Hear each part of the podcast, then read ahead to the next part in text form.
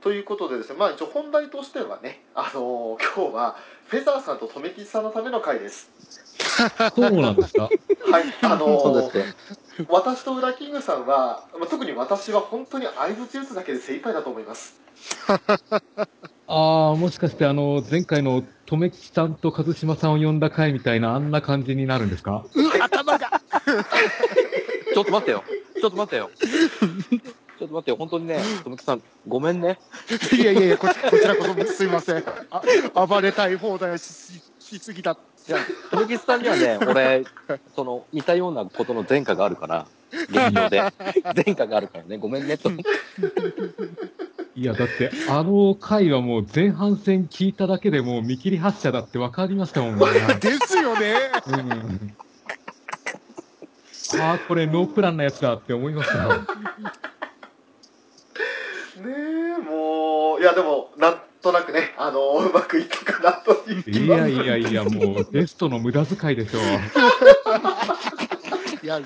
喋りたい声優さんは腐るほどいますけど、でも固まってないから。そうですよね。どうし急ように振られても困りますよね。重ねる必要が、もうあれ、あれでいいですよ。もうあんぐらいの軽い感じ。いやいや、だって、普通だったらもう、のとまみこさんに1時間話してもいいぐらいじゃなでいすですよか。ね。ああのね、それはね、大いにわかるんですけ ど。多いおね父さんは出さないように出さないようにしてたっ すから。時間を取りすぎる。もう語り尽くせないんだと。 そうですよ。止められなくなるっていう。ねえ、もう留吉なのにっていう ね。いや、もうね、ウラキングさんはね、そこは大いに反省して、昨日生かしてました。あのね、昨日ちゃんと本当に生かしたよ。ちゃんとしたよ。アニメカフェラって聞いてね。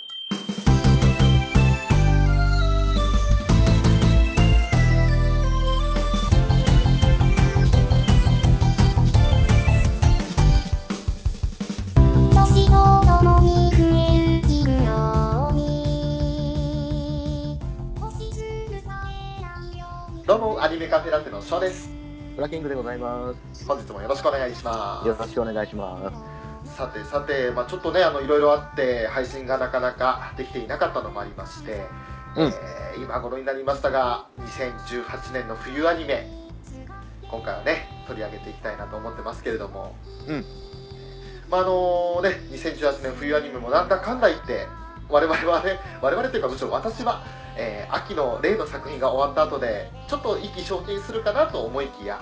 うん。結構楽しんでるんですよあのー、すごい粒揃いの作品揃ってますよね。ですよねうん。ねえもう見ててやっぱりね楽しいっていうふうに思うものもあれば食ったらねと思うのもあって、うんまあでもそれでもねいろいろワイワイ盛り上がってる作品が多いわけですけれども、はいはい。はい、今日はねそんな冬アニメについてまあ私はもう2人ではなんだということで、うん強力なゲストをお呼びしてねお話ししていきたいなと思ってるわけでございます、うんはいということで、えーまたねゲストをお呼びしたいと思いますがはいもうアニメのお話となったら必ずお呼びさせていただいておりますフェザーノットさんですよろしくお願いしますああ、ごめん。えっ、と、ヘルシェイク矢野のこと考えてた。およろしくお願いします。さすがですね。さすがですね。もう、もうダメだ。あまりの唐突な振りにね、あの、フライングしてゲストさんもう一方笑ってるっていうね。さあ、笑いをこらえきれなかったもう一方を紹介しましょう。 とめきちさんです。進化を燃やしてぶっ潰すはい逃げない浅沼劇場より宿なしとめきちでございますよろしくお願いします。よろしくお願いします。ということで、えーぶっこみフェザーノートさんと矢野梨とめきちさんにお越しいただきました。ねえ、もう2018年初っ端から絶好調でございます。そうですね。えー、もういやいやいやいや参った進行をしようとしてた話は全部吹っ飛んだわ今ねえ まあ、とりあえずですねこのお二人をお迎えして今期この2018年冬アニメについてえこの作品が面白いとかこの作品はくだらないとかリーダーの話をしていきたいなと思っておりますので、何でピピピかな、おー、何ピピックかなもしかしたらミミミかもしれないね。 ということで、えー皆さんも思い浮かべたり、あるいは思い出しながら、えーそのお話を聞いていただければなと思っておりますので、どうぞよろしくお願いいたします。よろしくお願いしまおす。願いしお願ます。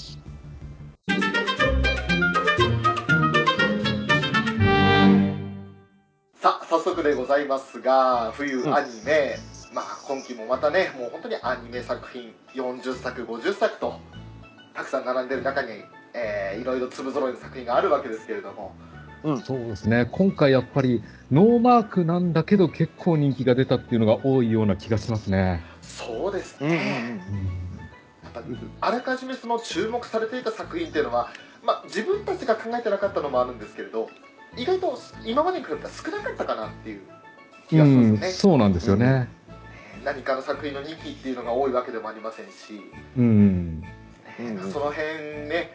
まあ、あの考えていくとたくさん「ノーマークダークホース」っていう作品があるわけですがまずはフェザーノートさん、はい、もう今季特にこれ注目してる楽しんでるっていった作品ございますか今期ですね、やっぱりあのカードキャプターさくらのクリアカード編、おうこの続編っていうのがやっぱり嬉しいですね。うん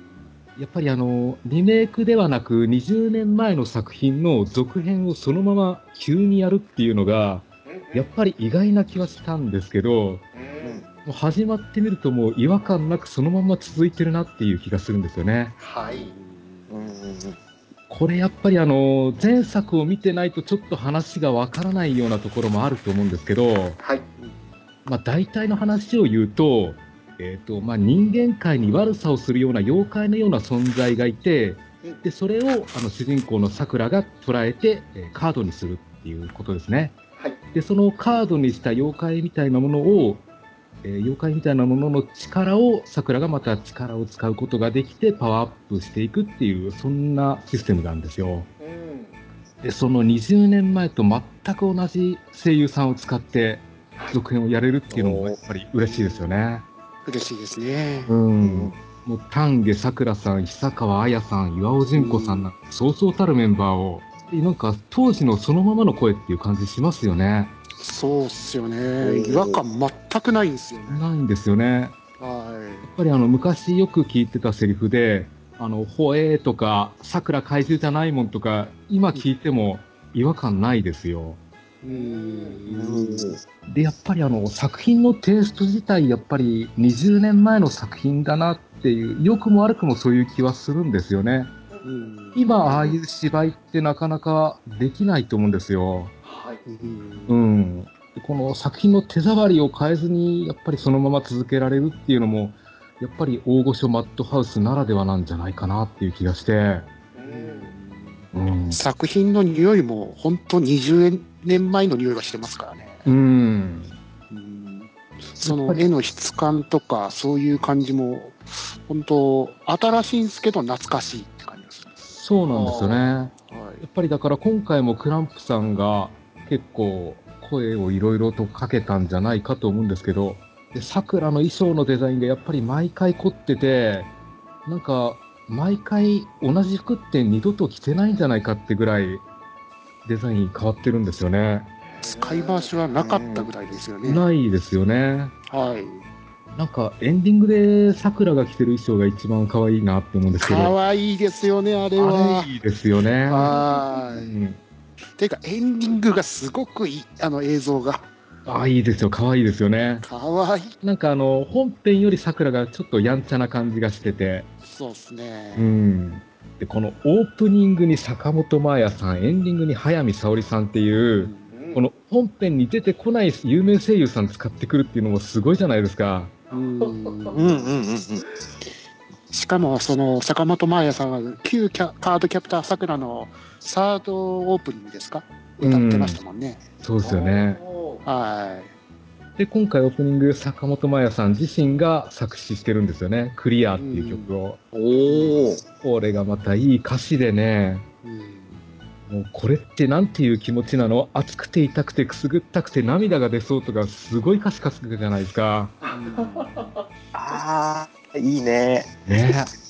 え。俺はなんで鈴村健一に生まれなかったんだって思い ますよ。ギックキ鈴村健一めというわけでやっぱりねカードキャプターさくらはねちょっと地上波じゃ見れないっていうのが辛いですけどやっぱ注目してます、そうですまあ、そのうね。ち地上波で再放送もやるんじゃないですかねそうですいや、ね。やるでしょ。そりゃあんなビッグコンテンツやらないわけはないと思いますよ。ううんんあと、今回は配信系が多いんで、そこら辺で保管もできますからね。そうですねうんうんうん。はい。確かにざっと見ただけで15配信サイトぐらい網羅してますねううんん大体皆さんその配信サイトを契約してれば大体見れるっていうそうですね。ほうほうほうねえ昔の頃は BS でやってた Q やってましたけど、うんちょうどあの大相撲とかがあるんですよ BS で、うんあやりますねはい、ああよく延長するでその頃はまだビデオテープなんで録画予約して帰ってくるとで裸のおおっさんが 映ってるんですよねうん大丈夫ビール瓶はないビール瓶大丈ビールビアないな夫大丈な夫大な丈なな夫なああ危ない危ない危ない危ない危ないあそう大丈夫大丈夫ね落選いたしましたけども、はいねちなみにさっきはこうオープニングテーマの話とかエンディングテーマの話してましたけれど、ええこれあのオープニング歌ってらっしゃるのは坂本真綾さんであればあの作詞も坂本さんなんですねそうですねオープニングはねでしかもあの作曲担当してるのはあの生き物係の水野さううんうんうんうんんねでエンディングテーマの方も速水さん歌いつつ速水さんの作詞でうんで作曲も速水さんやって編曲だけあの「ラブライブ!」シリーズとかでも有名な倉内さんうんが担当してるってことで、なんかすごいですねあのご自身で作ったりっていうかうねんこれはもう魅力的ですねうんなるほどなかなかねそのこれはもう BS プレミアムが基準になっていて、あと配信サイトってことなんで、うんまあでもこの配信サイト系だったら今から1話からでも見直せるのかなそうですね。D アニメの方に1話から全部ありますし、ありますよねちょっと、はいあ忘れてたって人でも今からでも見直せるってことですねはい。あと、ニコ生でやってるんで、無料で見れるんですかね。うんおうーあんあとアベマ t v とかでもやってるんで無料サイトはありますねはい。そうですねうんただ前のシリーズを知らないとちょっと話はわからないと思いますあーもうじゃあうん完全に20年のブランクを感じさせない続編なんですねそうですねうんうん一応、第1話でケロちゃんが解説をしようと頑張りますけど、うん3分ほどしかないんで、ほぼ解説できずと。うんああなるほどあーじゃあもう前作知ってて20年ぶり待ってましたって人が一番楽しめるんですねそう待でってすねました。ううーんんなる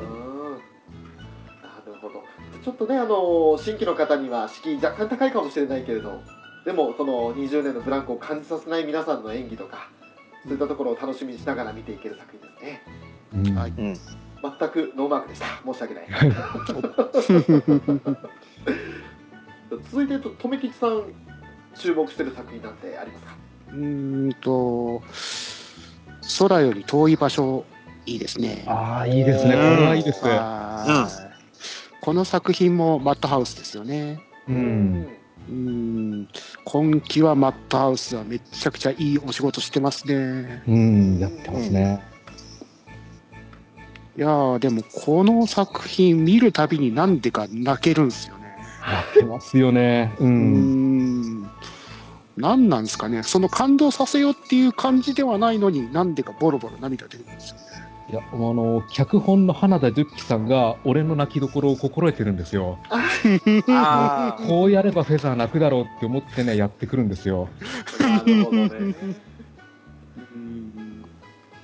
あの、主人公のきまりちゃんがうん、あの、南極に旅立つ朝あるじゃないですか。はいで親友のめぐっちゃんが家にはいよくに行くて、うんで、何を言うのかと思ったら、絶好だっていきなり言い出すんですよね。うんうんで、うんうんうんいきなり絶好って何とか思ったら、うん何南極なんて行けるわけがないって、めぐっちゃんは思ってたわけなんですよね。ねで、その、きまりの南極行きにずっと否定的で、うんなんかいろいろと嫌な噂も流してたみたいなんですよね。うんうんちょっと嫌なところを見せちゃったっていう自分を許せないみたいで、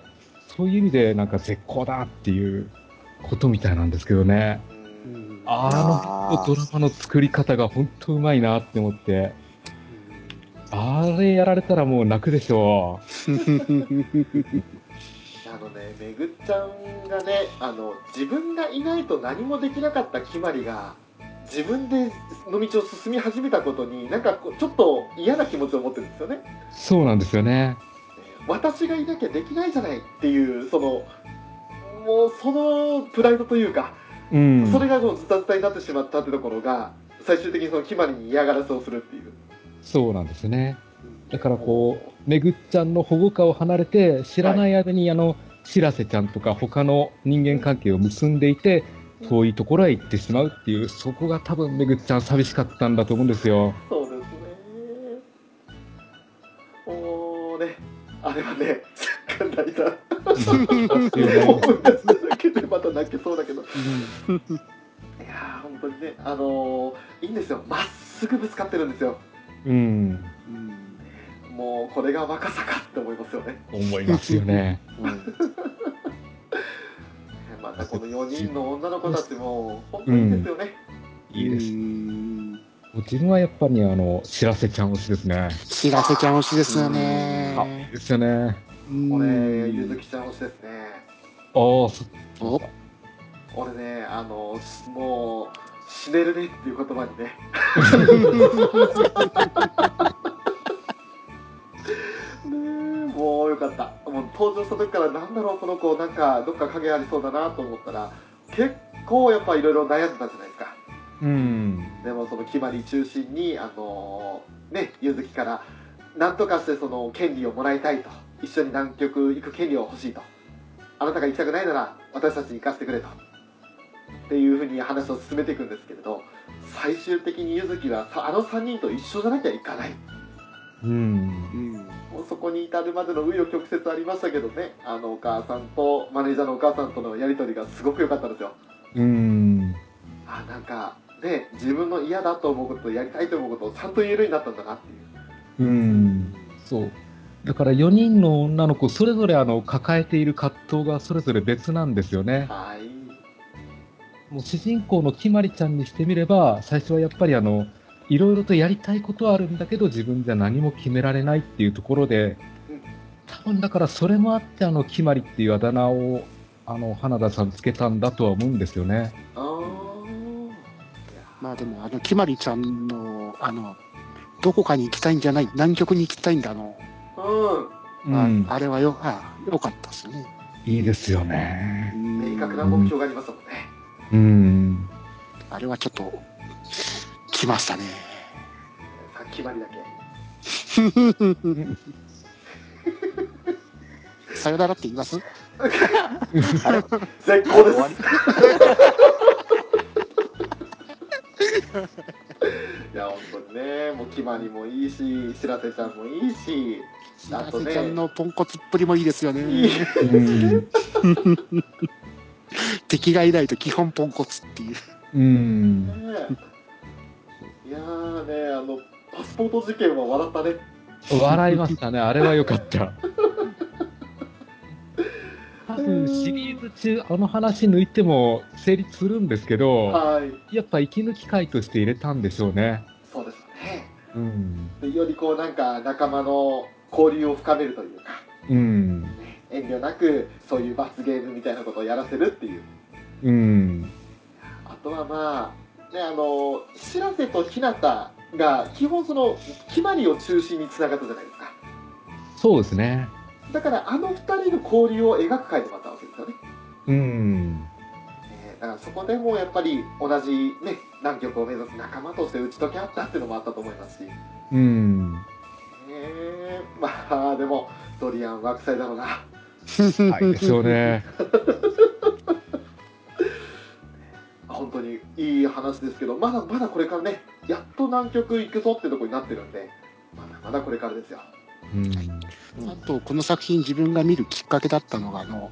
キャラクターデザインやってるのが吉松隆弘さんなんですよね。はい、うん。はい。こリトルシティのア、カデミアなんかやってますけどね。はい。昔だったらサイバーフォーミュラとか、グランゾートおとか。おうんはいおで、この方が、この、昔、一緒に仕事された佐藤達夫さんに話してたことが、おお。その昔学園戦記無料のキャラクターデザインもやられてたんですけど、その自分のキャラクターデザインが一周回ってきて学園戦記無料の絵の方に落ち着いたよっていう話がありましたね。あうあ。んそうはい。だから自分は学園戦記無料も大好きなんで、その話はすごい嬉しかったですね。おお。おはいーいいですねもうそれぞれ思い入れのねあの違いはあれどもやっぱり楽しんでるってところもありますしねうんうん。はい。えーちなみに空よりも遠い場所でよりもいなんですねうんそうなんですよ。そうでね。ひらがなの部分だけ読んでる歯がない的ハガな的なね。うんあー同じこと言っちゃったすただこれを宇宙と呼ばないのはあのガンダムですよね。あほーまあそうね。いや、俺、最巡り合い初の空ですね宇宙よりも遠い場所だと思ってたんです思っよ。てましたねうん。いやガンガンオタとしてはこれは空よりもですよねっていう。うんいや、俺、学校では、あの、空って、青空って書くって、もう習ったんで。ああですね。ですねそちらも多いに。うん多いそうですね宇宙よりもちょっとねえー手前の方にね より近くにあるんでね宇宙よりも近い場所ってことね最初ね、えー、虎丸の引き出し2段目、えー、好評発売中ということでね、よろしくお願いします。よよろしくお願い します。ろしくお願いしおま願いします。何がよろしくなんだよってわけわかんねえよもうということでじゃあ続いてえー、ウラキングさんはいはい僕あの注目作ありますでしょうかす。これはね、俺は1話を見逃して、本当にグーで殴りたいと思ったんですけど、えー、白明とみこしです。おーはい、はい、はい。これはね、なんで1話を見なかった俺って本当に、なんで見なかった。本当ですよね。本当自分を殴り飛ばしてあげたい。あの、入りが2話からだったんですけど、うん。うん何ですか、あの、柔らかく可愛らしい感じ。いいんですよね。すごく癒される。うん。まあ、可愛らしいですよね。なんでしょう、あの、小人と言いますか。うん。ねえ。感じの、ね白目みこさんと、あともう動物たちとのそう。触れ合い。ねあの、メモルとかアリエッティみたいに、小人たちの生活を書いた作品って結構今まであったんですけども、え。うんうん。この対人間っていう軸を外して、本当に小人と動物たちだけの共同体の日常生活を描いてるっていうところがまた、ちょっと目新しいんですよね。うんでもやってることはね、その人間世界でいうところのとほぼ同じうん。ような生活様式があったりとかね、そうなんですよ。お仕事があったりとか。うん、やっぱ自分見ててすごいなって思ったのはこの産業とか文化とか歴史とか食生活とか細かいところまでしっかり作り込んでてそうなんですよ。あのファンタジーとして隙がないんですよね。こう結構長い歴史があるんですよね、うん、本当に。人間がいるかどうかよくわからない世界なんで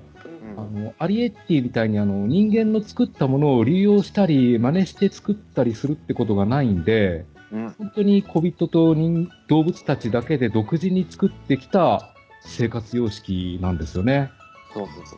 う。で、その毎回エンディングに、その回に関わる注釈エピソード的なものがこの文字で流れて、はいそれでなんか、また一つこの作品の深さってものが伺えるんですよ。そうなんですよね。うね。いい本当にね、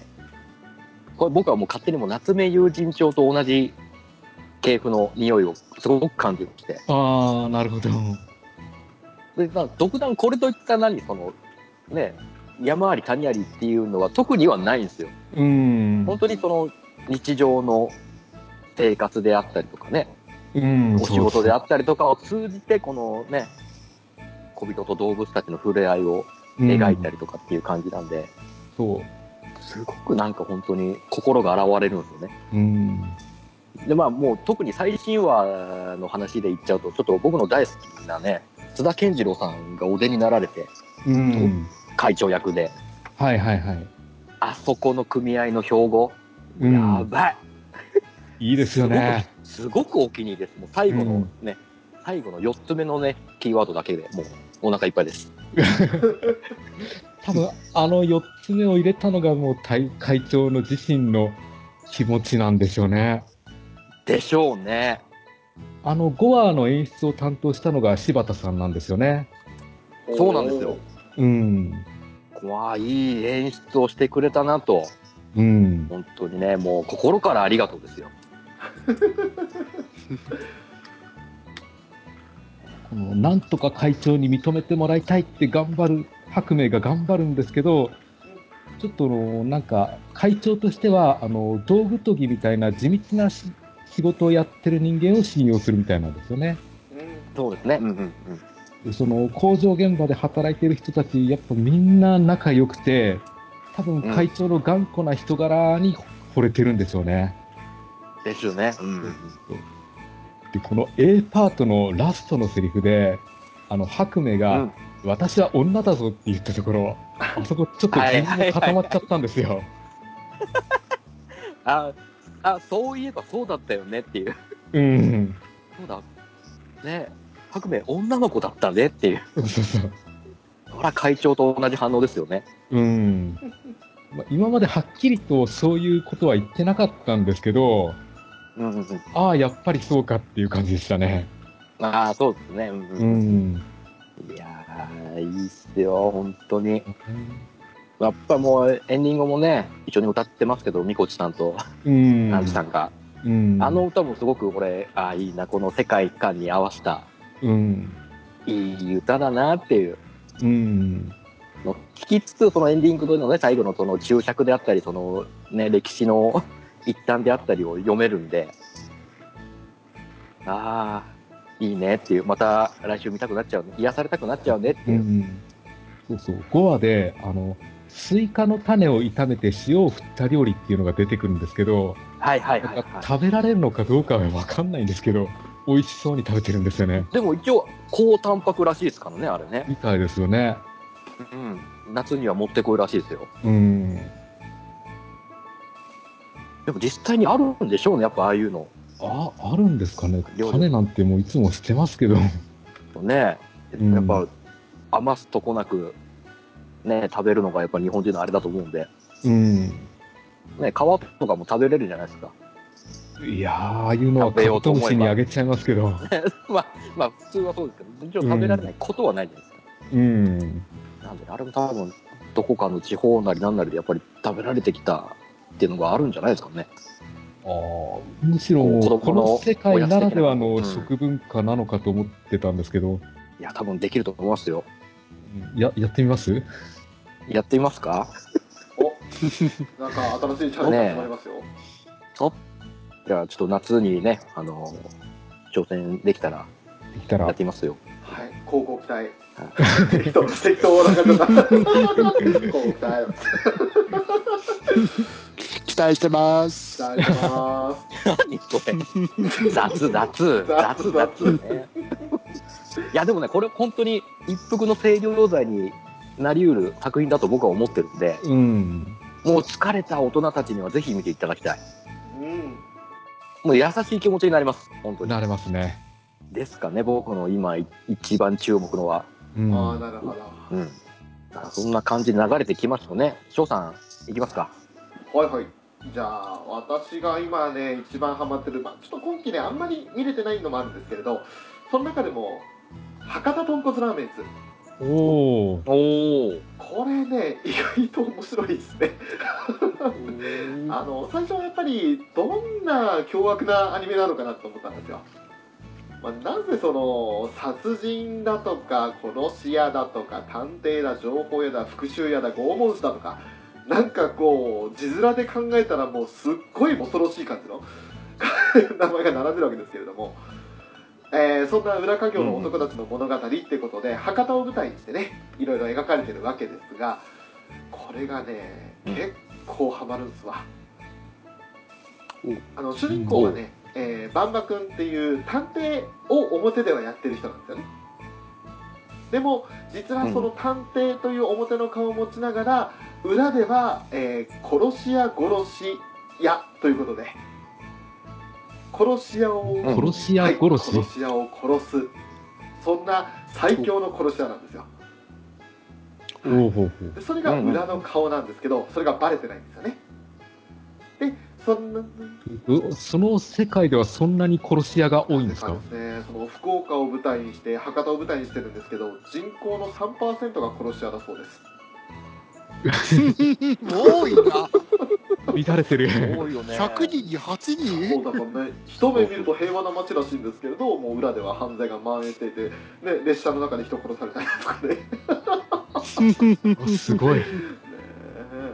でもちろんその殺し屋もいれば復讐屋っていうのもいてなんかこの女に振られて一発では引っ叩かれたって言ったらその女に対して引っ叩き返してくれって言ったら復讐しにやってくるとか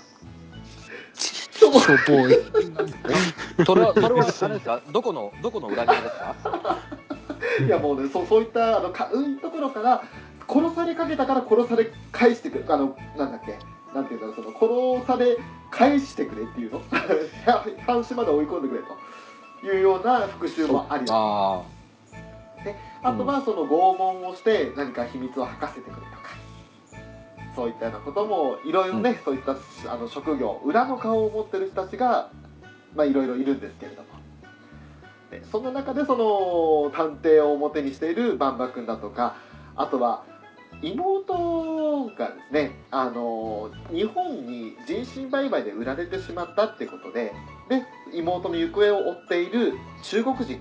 の殺し屋だとかでも流暢な日本語を話すので中国人に全然見えないんですけれど特徴はあの男なんですが常に女装をしているでそれしかも趣味だとお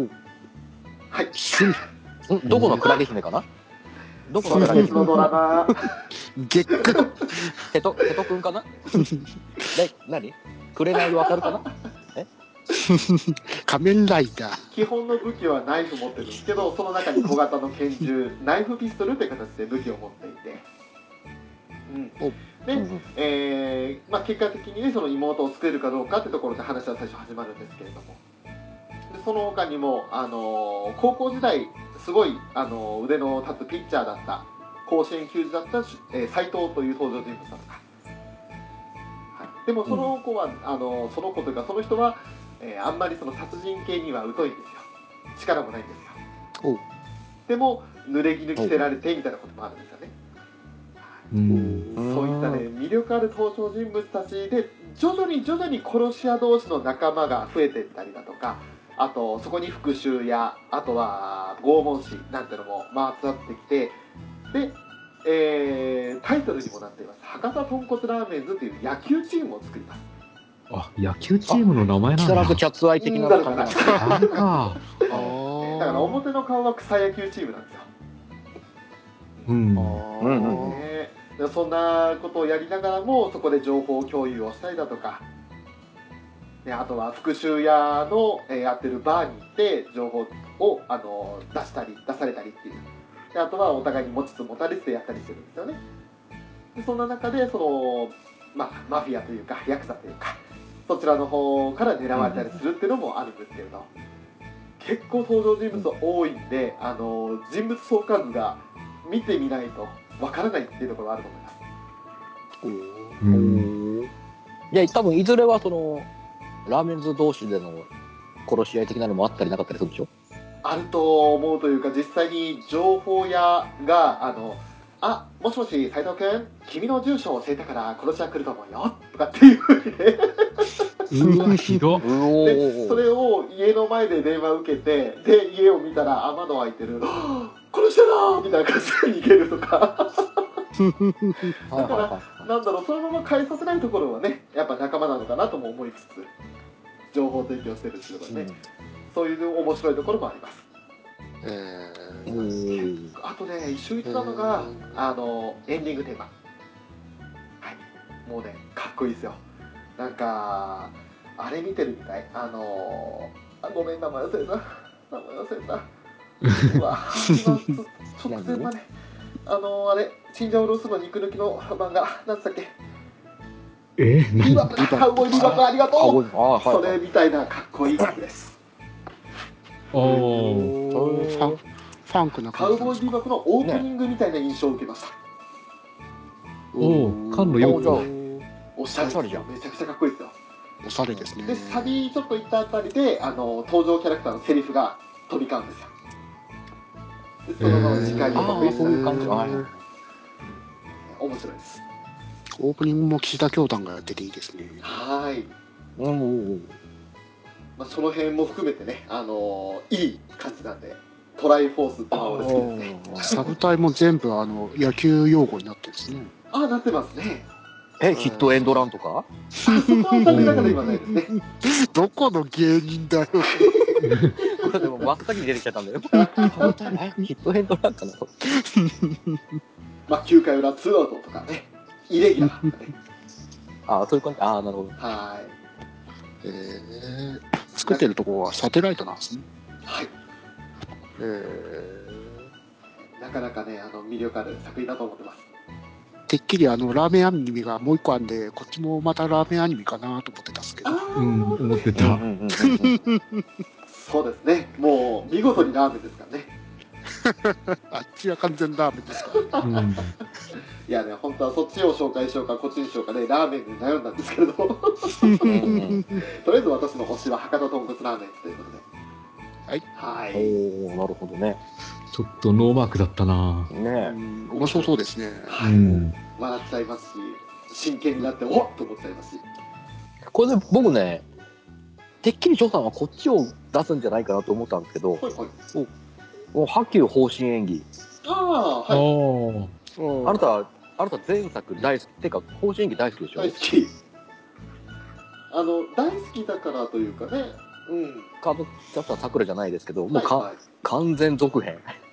何十年ぶりですかえっとですね、残念ながら続編じゃないんですよ。ではない。あ、続編ではないんだ。はい、あのはいー、言うなればダイジェスト版です。ダイジェスト。ダイジェスト なんだ。ダイジまェスたトでです言。われてること言っちゃった。あのだってあの原作知らないとついてこれないと思うよあの作品うん。本当にあのね飛ばしすぎ、ダイジえ、ェじストのゃあ、あの、原作を全部ワンクールでやろうとか、そういう話ですかそクれーしルかってもない話ですよね。ツークールツークールで。あツークールツークールの。ツいや、ーそれにしても短いな。噂ではツークル。ールって話なんですけどね。基本的にあの文中との戦いを中心に描こうとしてるんですけれどそれまでの,、あのまあ、なんで太公望が専任会に行ったのかとかっていう話も大体10分ぐらいでサクッと終わってますおお。おお、はしょるね。ダッキーの妹のあの石火矢もな全てカットだったんですよね。カットでしたねそういえばそうだそうだそこめちゃくちゃ大事じゃねえですか。知らねえかっていうね あとやっぱりその彦藤文中の話を中心にしようとしてるせいか太公望たちのルートと彦たちのルートでなんかコロコロコロコロ変わるんですよ話の流れが、おお。うんうん見てて疲れますああ。えたーだザッピング、ザッピングって感じなんだね。あまさに、ああ。まあ、それでいてねあの話が通じるように見えるのは原作知ってたり、ま、前のアニメを見てたりだとかそういった人たちには問題ないと思うんですけれど、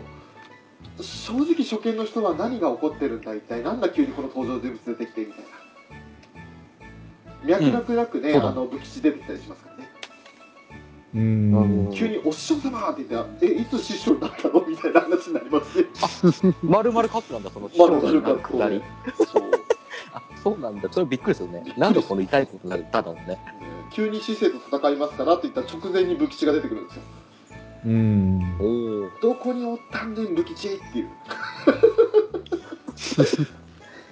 そういうもんなんでなるほうんあの、ディスるわけじゃないですけれど、ちょっとひどい作りだなと思って。うんあのなんかファンの方々が言われてるのが、ね、あなんでまあのまだ見てるのって言われたら村や家焼かれたら見てるでしょっていう逸話があったですね。そういう見方か。ああ、なるほど、悲しいねな。。おうおんうっていう、そうだね。そうだね。なるほど。そっ か。まあこれはちょっことう。そのうシリんーズ構成の方が発表になった時点で解散っていう情報も流れてきましたからねえ、え、そこまで。うんうんうんあらららら結構やってるらしいんですよこの全シリーズ構全成科持ちなんだね。はい。だから、うん、この人が決まった時点で、あ、解散っていう、へえあーうん、甲子園技のえ再アニメがなかった、うん、なかったっていう、 なるほど。ああ、なるほどね。というような話をちらっと聞いたんで、なるほどあえてその方の名前は言わないでいいでしょうかうん言わないようにしていきましょう。これもあるある意味声優の無駄遣いってことなのかな、じゃまあ声優は豪華ですよねあ。うん。うんうん豪華なんですけ どねう、うんねんいやなん私かは原作好きだからいいですよ別に見てますよ、うんうんなんかちょっとしんみりしちゃったね。話題にあげてごめんねって。なんか、そういう作品だからってことであの見てもねがっかりしないでくださいっていうことですなるほど。はいじゃあまあ、えー、一通りねあのちょっと例外はありましたけど一通り上がったところで、えー続いてまたね、 えー、吉沢さんにお聞きしたいと思いますがどうでしょうまた注目してる作品だとかサクッとそうですね。やっぱりあの、ダーリン・イン・ザ・フランキス。聞いたこれ、うんこれは面白いですね。面白いですね、 なんかこのアニメ界の天才集めてきて作ったようななんか贅沢なスタッフなんですよ。はい、ううんんううんんううんんもうアイドルマスターの錦織監督でしょう。んで、あの花とか君の名はをやった田中さんがキャラデザやって、ははいい。で、グレン・ラガンの監督の今市さんいるし、はいはうい、ん。エヴァ新劇場版の原画とかやってた小山茂人さんもいるうし、んあと、下着の脚本やった林さんもいる。うんあのゲームの方ですよね、はいあのはいブレイブリーデフォルトとかのゲームのはいはいはい方だった、うんうんもうそれだけでもすごいのにうんオープニング主題歌作詞作曲ハイド歌中島美香って何ですかこれはああ、これすごいですよびっくりねし。ました本当になんかここまで贅沢なことできるんだなって思いましたうよんうんうんで話自体がなんかもう完全に SF でしたねでしたねはいはいはい。なんか新エネルギーのマグマ燃料の採掘で、えー、と地殻変動が起きてなんか環境が破壊されてで地上に人が住めなくなっちゃったみたいなんですよね地球が。はういん。で人はあの移動式要塞都市で生活していたんですけどあの巨大生物の何だったっけ恐竜って言ってましたっけに襲われるんですよ。はいで人類はその恐竜に対抗する手段としてフランクスっていう人型兵器を作る。はいで対抗するというただこのフランクスっていうのがあの男女のペアの2人組でしか動け動かせない兵器というそういう設定で、はいなんか凝ってますよねここまででも凝ってる上にねそのまあ恐竜と戦うねあのパイロットたちの体制ですよと国民の中身なんだろうこれ普通のロボットアニメじゃねえなというかうんなるほど漫画に矢吹健太郎を採用したのはこの辺もあるのかなって思っちゃいましたねうんああのコックピット体制がコードギアスで乗ってたバイクバイク乗りというか女の子いたじゃないですか赤髪のあー金持ちのくらいごめんなさい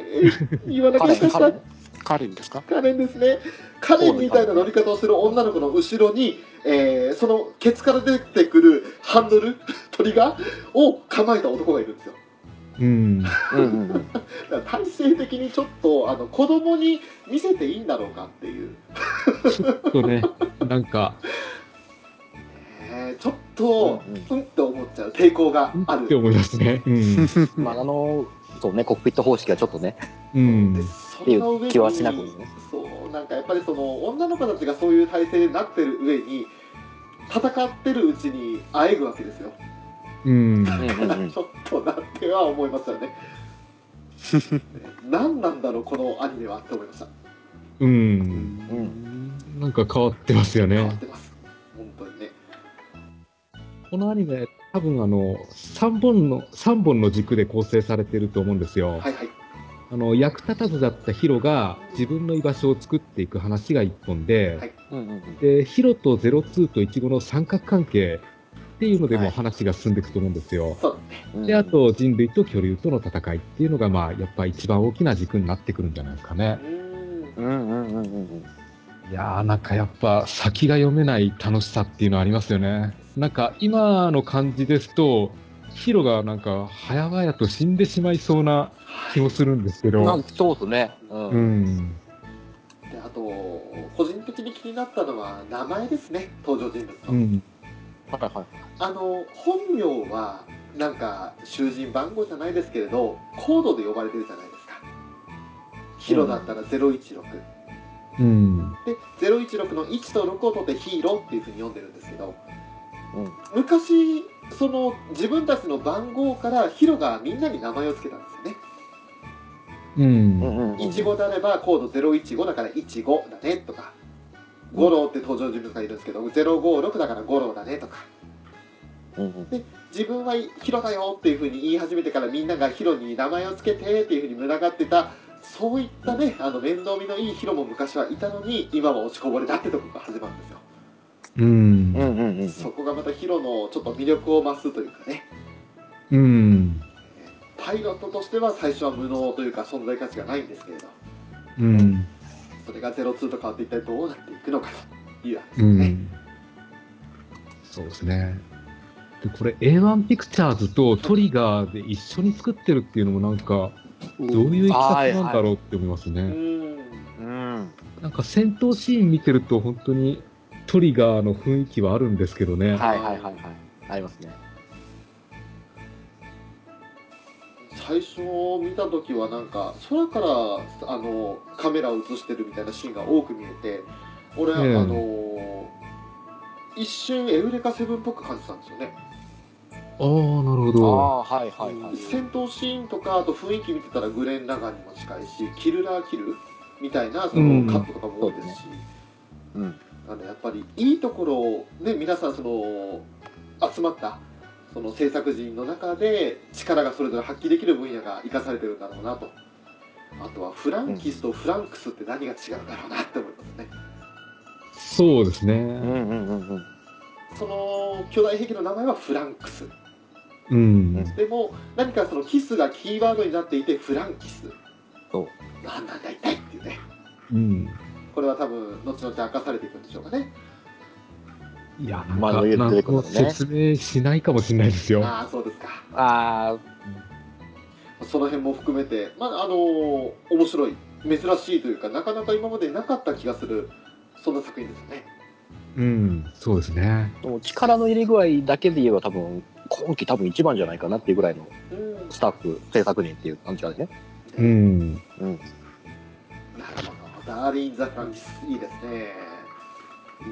じゃあ留吉さん注目してる作品をお願いしますフェイトエクストララストアンコールですかね。おおはいはいはいはい。はいはいははまあ、今期の丹下桜さん枠の2枠目ですね。うんそうでいすね。うんうんうんまあ、とにかく、赤様かわいいでああ成立しています。ああ、まあそうね。うん、でも、他は、あとは訳が分かりません。なんだうん、そう。俺も見てるけど、ちょっそうなんですとよどういう設定なのかよくわかんなくて、とりあえ大ず、ア阪ニとかなんかおなじみのキャラは出てくるんだけど、どういう世界なんだろうって思って。とりあえず、あの、アニメから見た人は、うんゲームをやってないから分からないんだろうと思って、ハテナと。あで、ーゲームをやってた方は、ゲームをやってた方で、うん、何の世界なんだこれはと言ってことで、ハテナと。な んだって え誰にも理解できない世界ですかだって全然違うんだもん。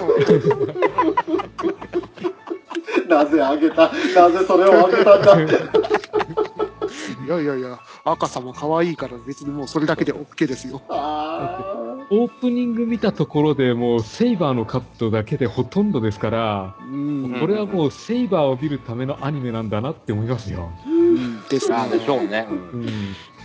その、TM レボリューション。今回はこれは西川貴則さんですか、はい貴則さん名義で出されてますけど、あのオープニング映像かっこいいですよね。うんうそうんですうん。うね。ん。あの、セイバーの、その、普段は髪を言ってるんですけど、あの髪が降りた状態でなんか、下ろした状態で戦ってるオープニングはさらに本当かっこいいですからね。あーうんうんうん。そして、このフェイトシリーズとしては珍しく初めてですかね、あのシャフトが作ったやつよね。あ、そうなんですよね。はいはいはいはうい、はい。ん。で、思いっきりシャフト演出ばっかですよね。ううんん。うんまあうんうんそれがお家芸ですから。わあでも本当にひたすら謎だらけなんですよね。ですね。はい。え、あれ一応何もう、聖杯戦争がない世界なんですよね、一応。聖杯戦争が電脳世界の方に移されてるんですね。うん。で、ムーンセルって言って月の電脳空間ですか。そっちの方で聖杯戦争をやってるって話なんですけど、ただなんか本当に、ねいろいろ謎なんですよね。オープうんその第1話で出てきたオープニングで、そのゲームの女性主人公が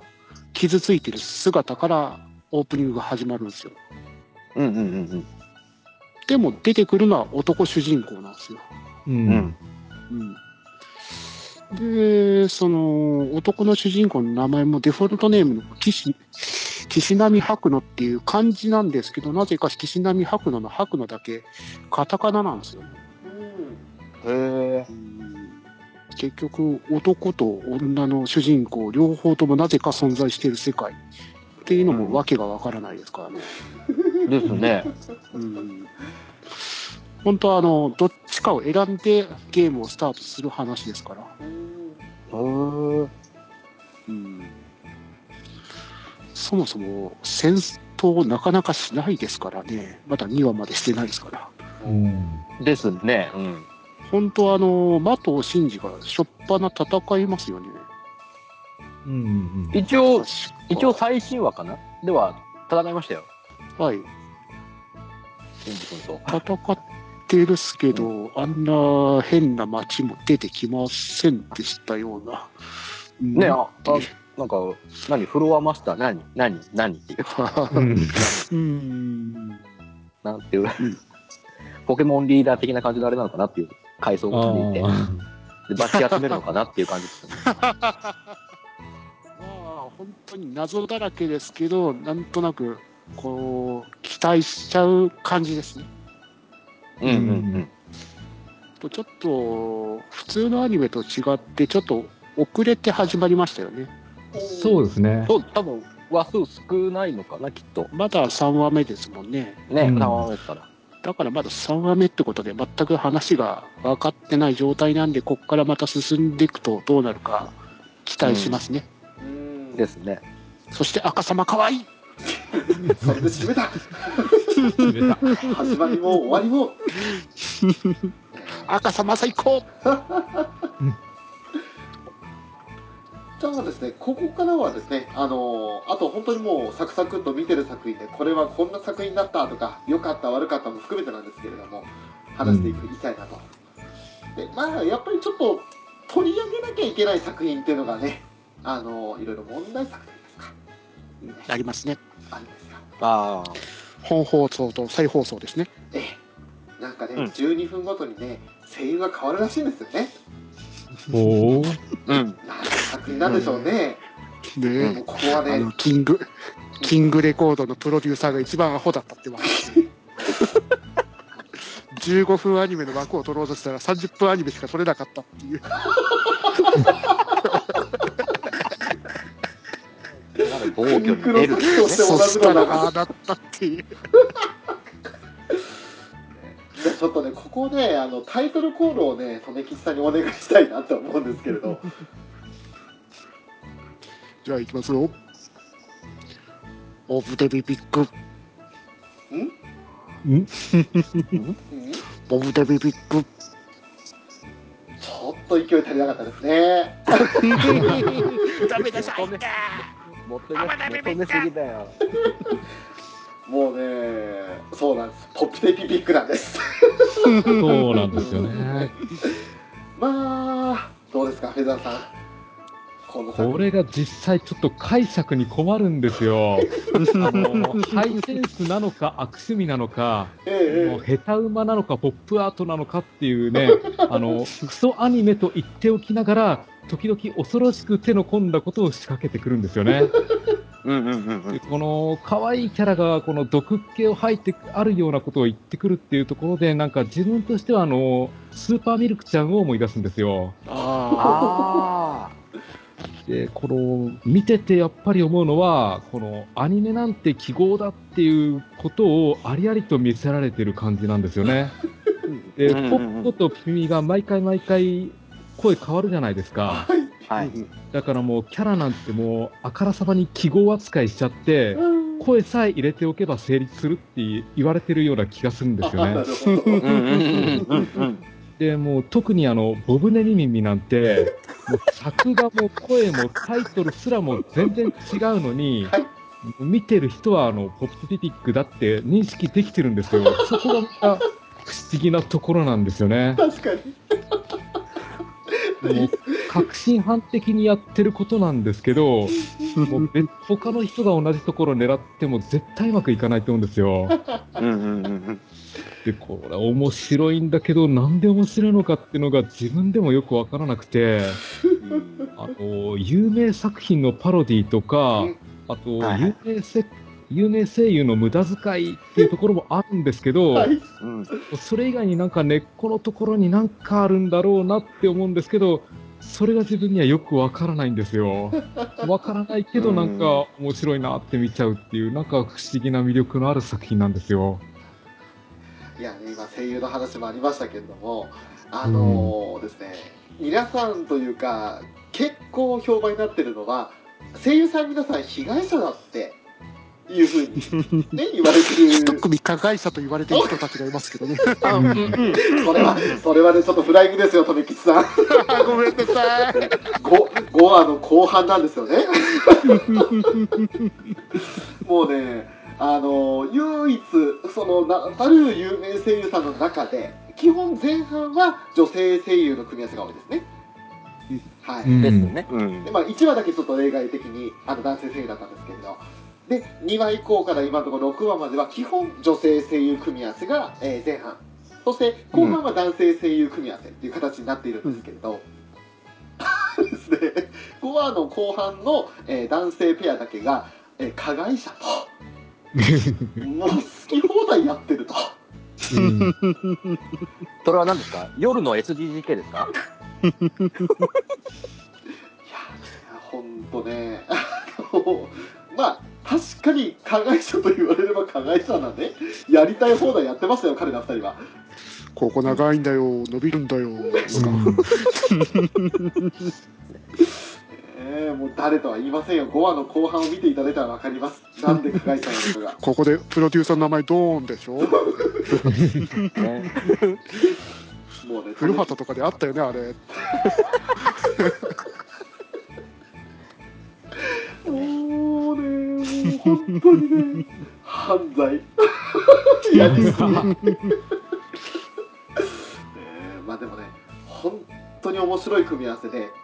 あの基本的には以前というか、これまでに放送していたアニメ作品の何かこう、パートナーとか、そういったのが多いですよね。ねえですねうんまあ1話の後半から見てたね、あのタッチの主人公のヒロインみたいなね、うんそういう組み合わせもありましたけれども。第1話の前半パートの方が原作漫画の劇場版の希望 CV だったらしいですね。へえうんへえ組み合わせが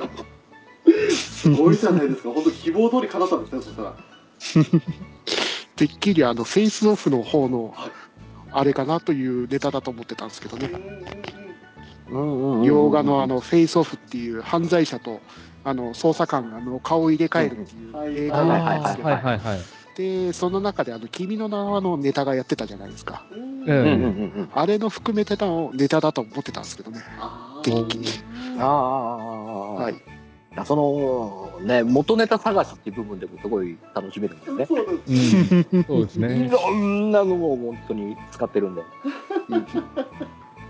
これだから一人で見てるとやっぱ拾いきれないんですけどうんううんん、あの僕ら最近ねこのクソアニメもリアタイ視聴したりしなかったりするじゃないですかそう ですね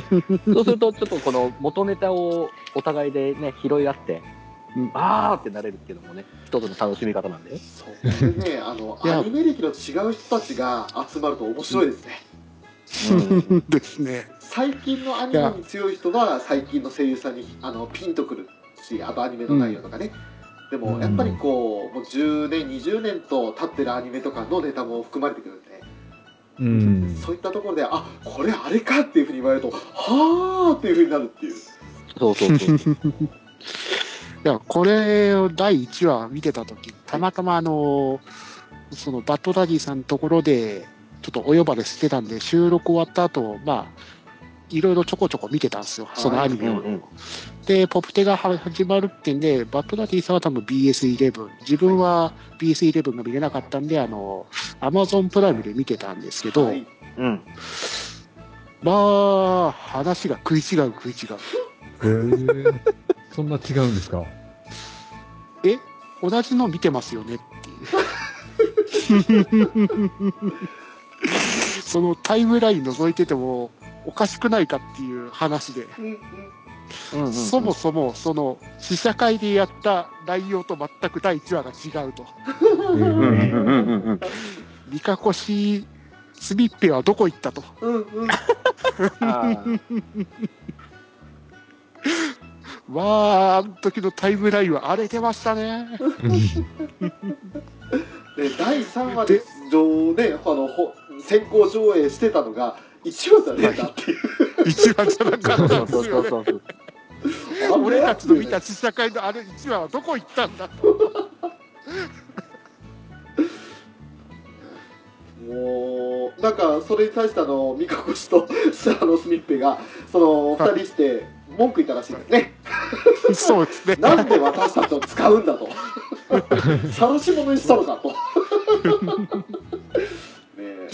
だから一生懸試写命会の時もあれあれでしたからね、スミッペのあの暴走によって、暴力をやめてください、暴力をやめてくださあ ーあったねい、はい、あれ見事に CM で使われた ね使われたねあのシーンそうですね、本当にねその辺考えてもあのすごいことだと思いますよクソだと思いますようん本当に配信ごとに内容もちょっとずつ変えてくるクソっぷりもすごいですよね。あとね第2話に関してかなあの、まあ、適当にやってくださいよって感じであのラフの中で演技させられる勇者魔法使いあたりの役ですか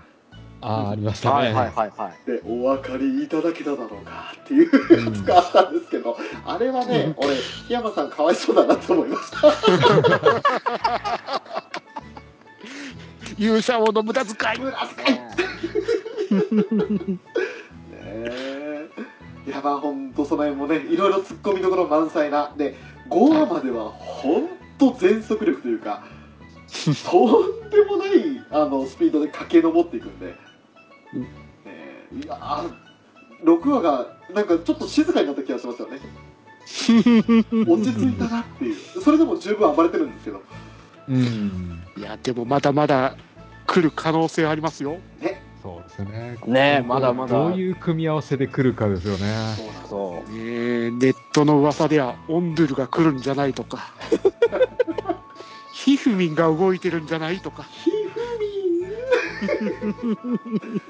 ポップテピをつぶやいた芸能人みんな疑心暗鬼になってますからね怖いですね、やばいですね。おー、そ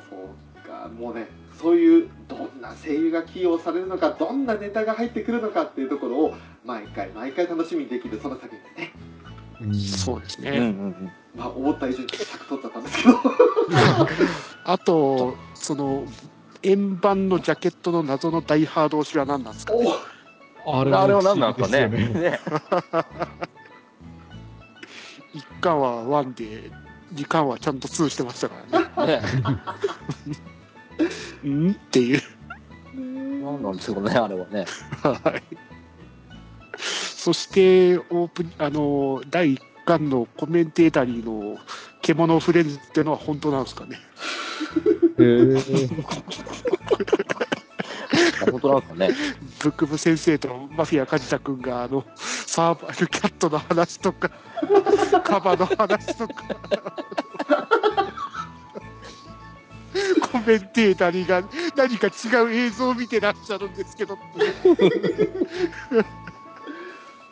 やーそこまで含めてネタとして持ってくるあたりすごいですよね。うん。いやしかし例のあの加害者の人たちってこれ出演声優予想アンケートで1位になった組み合わせだったんですねあの加害者たちですよ。よね。おーまあまあまあまあね、わからなくはないですけど、一気になるの。こいつら出したら面白いんじゃねっていうそういう期待にまみれたやつだったんですねなるほどねあマフィア勝ちたちが絡んでたんで、もう出るだろうなっていうのは予想済みだったんでしょああ、まあまあまあまあとね。ぜひともあの別に続きものとかじゃないんであの今から見てもね次の7話から見ても大丈夫だと思いますんで、はいうんうんうん。もう気になってまだ見てないんです実はって方はね今からでも間に合います見てくださいであの、ただ本当、万全の体制で見ていただくと、かなり体力持ってかれますそうですねそうですね。いや、やっぱこれ見る人選びますよ。選びますね。うん。意味わかんねえねマジで刺さらない人にはやっぱり全く刺さらないと思うんですよ。ねうんうんねえ、トップガンネタとか、イニシャル D ネタとか、 わかるかっトて。ップガンだなあったな まあ、という感じでね、あのートップテーピピックこれは問題作ですよということでねパート2に続くよ。ゆっくり聞いていってね。